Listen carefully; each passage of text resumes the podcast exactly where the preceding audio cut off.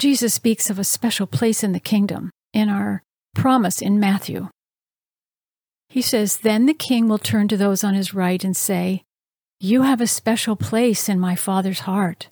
Come and experience the full inheritance of the kingdom realm that has been destined for you from before the foundation of the world. For when you saw me hungry, you fed me. When you found me thirsty, you gave me something to drink. When I had no place to stay, you invited me in. And when I was poorly clothed, you covered me. When I was sick, you tenderly cared for me.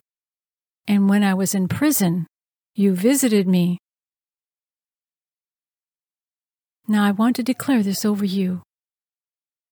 Then the king turns to you who is on his right and says, You have a special place in my father's heart.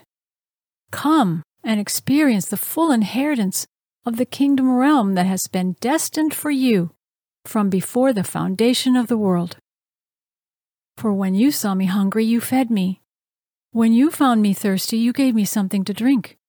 When I had no place to stay, you invited me in and when I was poorly clothed, you covered me. When I was sick, you tenderly cared for me, and when I was in prison, you visited me. Now you can declare this over yourself as often as you like, and your life will start changing. I declare, then the king will turn to me, who is on his right, and say, You have a special place in my Father's heart. Come and experience the full inheritance of the kingdom realm that has been destined for you from before the foundation of the world. For when you saw me hungry, you fed me. When you found me thirsty, you gave me something to drink.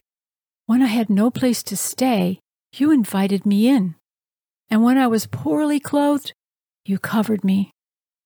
When I was sick, you tenderly cared for me and when I was in prison, you visited me. Amen.